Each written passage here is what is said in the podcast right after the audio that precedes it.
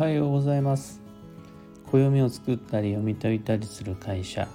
有限会社西企画西俊久です。本日東京鑑定会で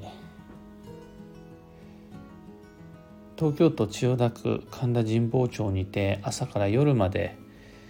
ずっと対面鑑定の日です。多分今頃は電車に乗ってる頃ということで初めての録音での配信となります。ところで有機暦インスタグラムでの表紙総選挙投票してくださった皆々様ありがとうございます。多くの方にコメント欄にて参加してもらって本当におかげさまだなと。投票がまだの方は2022年4月3日まで承りますのでどのデザインが一番ピンときたか好きか。もう理屈抜きで第一印象を教えてください。その一票で表紙のデザインを決めたいと思います。さて今朝の配信のテーマは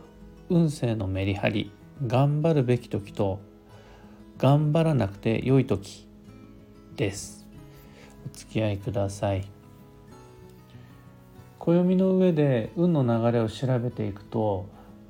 頑張らなくちゃならない時より頑張らなくて良い時の方が実は多いということが分かります。有機暦をお持ちの方はイヤリーカレンダーが分かりやすいと思うんですが助走繁忙休息っていうのが各月に書いてあって、えー、繁忙っていうのが頑張りどころです。でそれ以外の助走と休息っていうのが頑張らなくて良い時です。むしろ頑張らない方がその流れとリンクできるシンクロできるということになります。人生には頑張りどころっていうのが確かにある中で暦は僕たちに頑張らなくちゃダメだよ。休んでると敗者になるよ。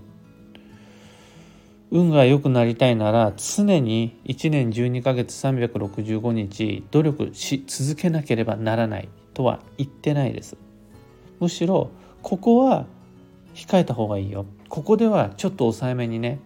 この時まではこのあとちゃんと勝負どころ来るからこの時までは焦らないでね。というブレーキのかけ方を教えてくれます。またここでしっかりエネルギー補給しましょう。今休まないでいつ休む？このここからここまでの期間はアウトプットよりインプットの方が大事だからという休息のタイミングを教えてくれます。その方が繁忙の頑張りどころ勝負どころよりは多いです。僕個人の印象意見を言うなら頑張ってる人の方がかっこいいと思います。休まず努力を続ける根性っていうのはすごく素敵だと僕には映ります。けれど暦の上で運勢を把握し自分の運のことを考えた場合頑張るには頑張るエネルギーが必要で努力には努力のためのお金と時間と労力原動力が不可欠ででどちらのエネルギーも無尽蔵ではない。以上どっかで回復や補給もしくはセーブのタイミングが必要となります。暦によると例えば1年12ヶ月ある中で目の色変えて寝る間も惜しんで泣き言言わず本気で頑張るべきピークの本番っていうのは1年の中で1ヶ月多くて2ヶ月しかないです。3ヶ月ある年っていうのはこの先一生そういう時来ないです。メリハリよくエネルギーを使うための繁忙期でも1年で4ヶ月です。繁忙の時っていうのは全部で4ヶ月。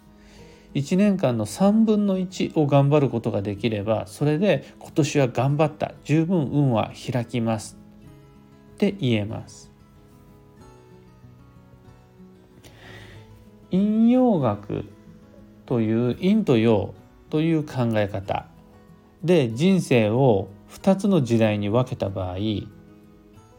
守りである陰の時代の方が攻めるべき陽の時代より長いっていうことが分かります。帳簿の上での収支で例えるなら当たり前ながら支出よりも収入を増やさないと黒字になりません。それがもう感情論とか個人的なイメージ印象かっこいい論とか根性論ではどうにもならない自然の摂理であり現実です。時々は季節奇跡のような例外もあるかもしれませんがそれを期待して休みなしで頑張り続けるっていうのは理論的ではないしあまりにも無謀すぎる無理のある不自然な行為です。というか期待するだけで例外的な奇跡を引き寄せることができるならばそもそも運勢学のような知識暦を用いたライフサイクルっていうのはここまで発達してこなかったと思います。暦を開いて運の流れをそこから見つけ調べてみようってした時にえこんなに頑張んなくていいんだここもここもここも休まなくちゃならないの？えもっと常に歯食いしばって頑張らないと運って良くならないんじゃないの？ってこうちょっと拍子抜けというか肩透かしを食らったような気分になる人っていうのはまあまあいると思うんですがあのそういうもんです。そうなんです実は。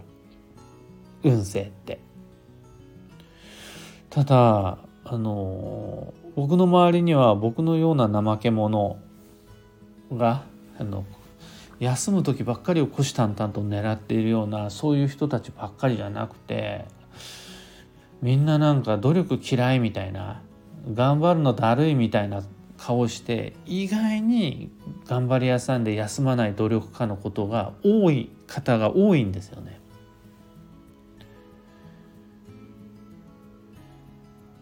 でもそのベースとなる日常あの当たり前のやるべきこと例えばちゃんと食事をとるであるとか自分のセルフケアをするであるとかそのベースとなる日常さえしっかりしていればプラスアルファの努力の機会って実はそんなに来ないです。ここぞっていうポイントでできてればもうそれで十分ってなります。それが分かると今度は安心して肩の力を抜くことができるようになります。ここは休んだ方がいいんだな。ここぞというこの場面で頑張るためにはここでちゃんと助走と休息を取った方がいいんだな。ここで歯食いしばるんだからここは安心してこうリラックスした方がいいんだなっていうメリハリのあるライフサイクルっていうのを作ることができるようになります。僕が暦に求めるヒントであり心の拠り所としてそれを利用するっていう理由は運勢の当たり外れやパワースポットとかラッキーアイテムラッキーカラーとかそういうんじゃなくっていつがオンでいつがオフなのかこれを自分自身の定期的なライフサイクルの中に組み込んでいくことです。安心してアクセルを踏むために自信を持ってブレーキを踏むのはどこなのかっていうのを知るためです。頑張るここぞという場面のために必要な頑張らなくて良い日頑張らなくて良い月を暦の中から見つけ出してもらえるとそれで自然と運は開いていくそんな暦の使い方が西企画式となります。今日のお話そんなところです。最後にお知らせを。有機暦2022もちろん今も販売中です。ご購入窓口はスタンド FM でお聞きの方は概要欄の方に。Twitter スペースであ今日 Twitter スペースないんだ。内容欄の方にリンクを貼り付けておくのでそちらでご確認ください。それでは今日もできることをできるだけ自分らしく参りましょう。いってらっしゃい。